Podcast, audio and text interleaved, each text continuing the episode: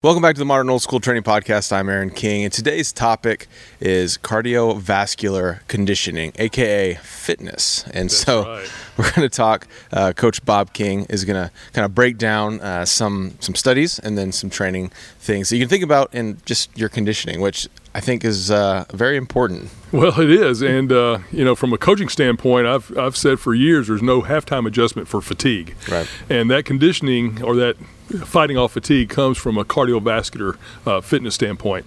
And so, if I go to the early days and work my way forward, it was very difficult to figure out how to take what we know in science. Uh, it's been established for decades now that a good base of cardiovascular fitness is a 20 minute run. And so, as a coach uh, in high school, I was coaching football at, football at the time. I had a problem. I couldn't take my football team out and just go run for 20 minutes. And um, uh, I, I just kind of, you know, I had the knowledge that I had at the time. I'm still learning things, but I did some hypothesizing. And so I figured after about let's just round it to two hours of football practice. If we pull our pads off and went for a jog, let me think. If we do, and I started trying to, you know, make things fit the paradigm. So it's like every football player on the team should be able to run an eight minute mile. And some of you all think, well, yeah, no kidding. Keep in mind, I've got some some big boys who play on the right tackle. That that's a long way to go, and so um, I had to figure something out. And so what we did was um, we couldn't run for 20 minutes. We couldn't run over the track and go run a mile. So I just went ahead and hypothesized if everybody should run an eight minute mile, what I'll do is we'll pull off the shoulder pads and we'll just do a timed run. And this is where it really gets, I think, good is that we would say, okay, everybody's going to go and we're going to break it down like this. Everybody runs for six minutes. I blow the whistle, you get a one minute walk. We blow the whistle, you get two more minute run because we also know it's hard to stop and then restart. So I wanted to stress them. I figured after two hours, the central system is fatigued, and so they're going to be able to get some benefit out of it because uh, they're not fresh. And coaches like to think everybody's going to do the same. Well, that was the best way I could do it because those little skinny wide receivers are going to go flying by, and that's because that's what they do in a game, and they go up and down the field. The linemen aren't going to run as far, but they don't run as far in the game because they're taking three steps and they're done. So we equalized it and made all the coaches happy. And we found that during the course of the season, we never got tired. And it was like, man, we did that on uh, every Wednesday after workout, and it just paid big dividends. We had other running schemes going on during the week, but not for today. But uh, we mixed it up between short, but those timed runs. Fast forward, uh, here in the last year or two, I ran across some Mayo Clinic papers on uh, cardiovascular fitness, and it just the data is there. Cooper did a bunch of stuff, and everybody keeps bringing you know cardiovascular training and methods out, and we can you know we can argue about the best way. It's get your heart rate going. I'm, I'm just a, uh, I think the weight room is easy. I promote the weight room. I'm in it every day, but I'm also doing my fitness every day. And so uh, I take a day off. But what we want to do is get people understanding that cardiovascular fitness trumps everything. So now, when you say that, when I say that, too many people just run off to go and say, "I can't jog. I had no way I can go carry this body across country." I, I, that's not what I said. Cardiovascular fitness comes in many forms, and uh, I don't run anymore. The uh, the wear and tear is added up, so I'm a Airdyne guy. I'm on a assault bike. That's my you know weapon of choice. Uh, Stairmaster I have at home, so those are the things I use, and it works just fine for my annual physicals and so forth.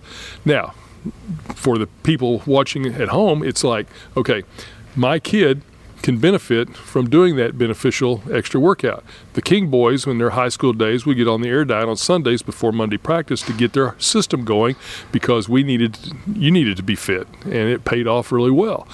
So where we're headed with this, back to the Mayo Clinic papers, they did research across the spectrum in, in decades, like 40 year old, 50 year old, 60 year old, in the 70s and, and all into 80s. And they found a couple of things. The paper showed that the better, higher level of cardiovascular fitness you had, your life expectancy obviously was better. I mean, that's not so obvious, but it was predictable.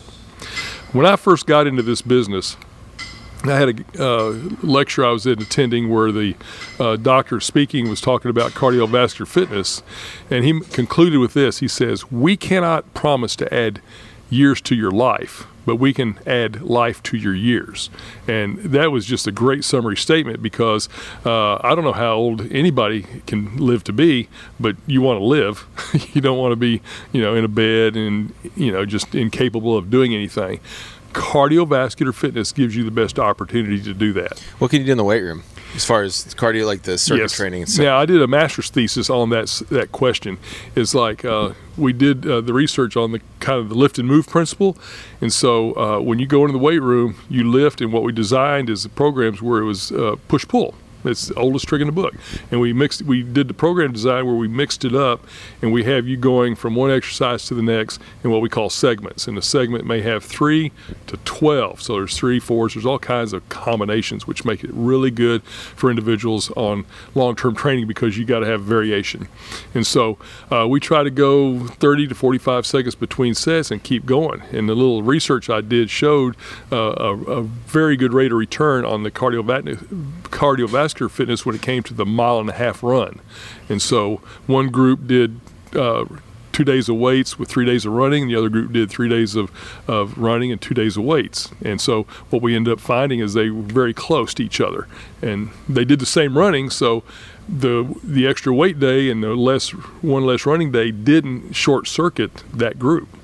So if you have uh, if you're you're planning out your conditioning for for the summer for the in whatever it is, how, are you how are you sprinkling in a mix of we're just going to load more on say we're doing more crossfires we're doing more gassers or half gassers versus no i'm going to actually mix it up between more uh, high intensity sprints versus longer timed runs and you know, you know, so the difference between uh, the the intensity or heart rate zone. Well, we just we we have uh, over the years been blessed with accidents, and so we do the you mentioned the high speed the high intensity. We do these high speed 110s, and uh, uh, that was remarkable findings there. I mean, it can't be published because it was just we went out and ran. And so we took a group of guys out and did these high speed 110s that we do that are 95% effort, and we do four to six of them. Then we come back and uh, uh, the next week or the next workouts, we just do our regular interval stuff. Well, one year we had that go on. We did the high speed, then we did the regular intervals on a Saturday. Then the third week we went back to the high speed, but we had new guys. And the first time anybody does it, the high speed 110s just uh, just sabotage them. They just okay, I'm done. And then when we got the, we just accidentally, like I said, had this co- contrast group where we had, you know, new people with the veterans, and the veterans just flew through it, and the new people had the same response as they did the fir- the veterans did the first time. It's like, man, the body's adaptive ability. And what we found was the uh, ability to run the high speed 110s made the standard intervals faster because that's what their body was now trained to do. And so that benefit was there. And we know that because in our principles of building capacity at the high speed level, that heart rate is at the top end. And so when I say do it at your 95% perceived effort, your heart rate's right behind you at 95%. And so it benefits from that, and the cardiovascular fit benefit has been established with the training we do on the timed runs on Wednesday. And so uh, in the football program. Back to the Mayo Clinic thing for individuals who are, where does this apply to me? Is the Mayo Clinic papers covered a lot of data but of all the stuff they covered, I had the most striking uh, revelation when they said, and at this point, we really don't know how much cardiovascular f- training is too much. Okay, I get that because it's just impossible to run people to death. But they said it in the paper, they said it twice. They said that we don't know how much is too much. Then they talked about the study and the data, and then they came back at the end and said, at this point, we just don't know how much is too much. So that's pretty remarkable that you repeat yourself in a study because you want to try to get all this information out and you come up with we don't know how much is too much. For the average individual there's a it's self-limiting because you, you probably have to go to work or do other things so you just can't go in and see how long you can go. There's cleanup and eating and all these other things that are involved. It's just self-limiting. Therefore the takeaway would be that you're okay to do what you can do. And at some point, you just have to realize that I've been on the apparatus for 30 minutes. I'm not going to get any more fitter, and it's not going to do that much difference for me. So let me go ahead and I can go forever now. once I establish I can go forever, don't. You know, just uh, uh, you know, there's the issues of getting as you get older. It's like, man, I'm going to need a nap, so you now interfere with your day. Yeah, and that, there's there's the balance of how much is too much or how much can I do versus the benefit for sports yes. conditioning. And you know, I is, I could do gassers, I could do all sorts of conditioning drills all summer long, but nothing substitutes game shape and just getting into game shape. So, like even if you're playing pickup basketball, for example, um, that that first when I, if I get back into it, those first few just runs up and down the court, I feel like my heart's gonna explode. Uh-huh. But then you do it for a week or two weeks, and then all of a sudden, you know, it, it just done. It's a totally different shape. Well, that's exactly right. We can keep coming around to the specificity of training, but the body is a very good adaptive organism, and so if if you have the built-in capacity because you're a fit individual, the adaptation is quick. That's the that's the key part to know. Uh, the other thing that comes up is um, uh, one study showed that the extreme people, ultra marathoners, and and some of those way out there that not only just do you know it's not a matter of being on the treadmill for three hours. It's a matter of just you know climbing mountains and just going at a such a high level that they did find some amounts of heart muscle damage. And I didn't have a lot of information out of this study, but I could only infer that it was treating it like you know like weightlifting. You overload the, the skeletal muscle, it has microfiber tears, micro micro trauma, which is uh, tearing of the muscle fiber, and it has to recover. Hopefully, to be stronger. And I'm not sure I want to mess with the heart muscle that way because uh, uh, it's much smaller and it's just one of them. So uh, I kind of, you know, I've always wondered about those extreme guys and girls that are like, you know, whatever, you know, whether it's swimming, you know, not not just a triathlon, but where there's a lot of lot of uh, high intensity activity involved. Do you know if that damage, if there was a long term effect or long term risk? They, yes, but they didn't have a longitudinal study for that, so we couldn't do. At this point that I was uh, reading the papers, it was not able to say. You know, now here's what we see 10 years later in that individual. So that's yet to be determined but I just think it's common sense to a point. Uh, you know, we're some of us, you know, especially it's a young man's game. It's like I want to push it to the limit. Uh, I'm going to climb the mountain because it's there. I'm going to whatever. reel that in a little bit. Um, be fit. Well, if anyone knows of a study, please just let us know oh, uh, yeah. on the long term uh, for ultra marathoners, or anything yes. like that. We'd love to to look at that and get the actual science on if, if it exists or if there's studies there. And in fact, if anyone has any studies at all that they want us to oh, read, yeah. just let us know. Absolutely. I think I think one of the things that athletes are really good at that everybody needs to be kind of good at is listen to your body. Uh, it's not. I have literally put my shoes on in the old days and gone out the door 50, 60 meters down the street. Not today. That was me and last walk week. back, and you know, you just do it, and you just listen and live to fight another day because you're not going to get out of shape overnight. You may feel like it, but most of it's here physically you're okay. Well, you mind if you didn't sleep, especially after reading Matthew Walker's book. Yeah, exactly. I know that's oh no, but uh, uh, just be smart. I think is the biggest thing I can do uh, with athletes. It's fixed. Season's over you're off. Off season, they tend to build up or leave out some of that harder or uh, uh, heavy duty training. But uh, with guys like me and and uh, you know nine to five folks, just be smart about it. You know, there's there are. Uh, let's say there are standards to what you need. Get what you need. Maybe if you got the ability to do more, go right ahead.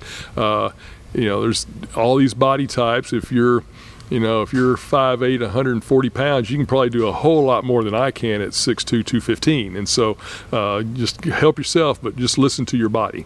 Yeah, I've been doing the two on, one off rule for mm-hmm. me for training now that I'm retired and yeah. trying to stay active. Uh, there, it's nice having a day where it's like, okay, I just did two days in a row, mm-hmm. so I can take off today. Like I'm allowed to. Yeah. So sometimes the yeah, that's still five days a week. So yeah. having that like that that built-in rest where it's like you earned it Well, or whatever. It, it's yeah. it, it's psychologically you helpful. do what works for you. Right. I, I have I've created a routine for Bob King that works for Bob King, and that is I just work out until my body says I need a break. Did I work out five days in a row or four? Or? I don't know. I don't keep up by not keeping a personal training log anymore. I find my workouts are, are more interesting because what I do yesterday? Oh, okay, I don't remember. Let's do this. And so um, uh, I worked out. I did a weight routine yesterday, and then today, and then tomorrow. I don't know yet. And so uh, I just go until I need that break. And then I, I'm glad I did, so I can assure people that if you take that break, when you come back the next day, you're going to feel good. All right. Well, if you need some workouts, go to kingsportstraining.com and we got a whole training library there. And if you have any requests for anything more specific, let us know. Uh, you can talk to Coach King on Twitter or Instagram at Coach Bob King. And then I'm on social media, all the same places at Deep Snap. Uh, and so, yeah, just go to kingsportstraining.com. That's the main thing I can tell you. And then, of course, any studies, any comments, feedback, questions. Absolutely. Uh, anything you want us to clarify or you think we need to correct, anything at all, please just leave a comment and uh, we'll address it. And, um, probably uh, have some more content like this in the next episode because we got some really good studies we're digging into right now. But uh, for now, uh, I'm Aaron King, Coach Bob. And we'll talk to you next time. See you.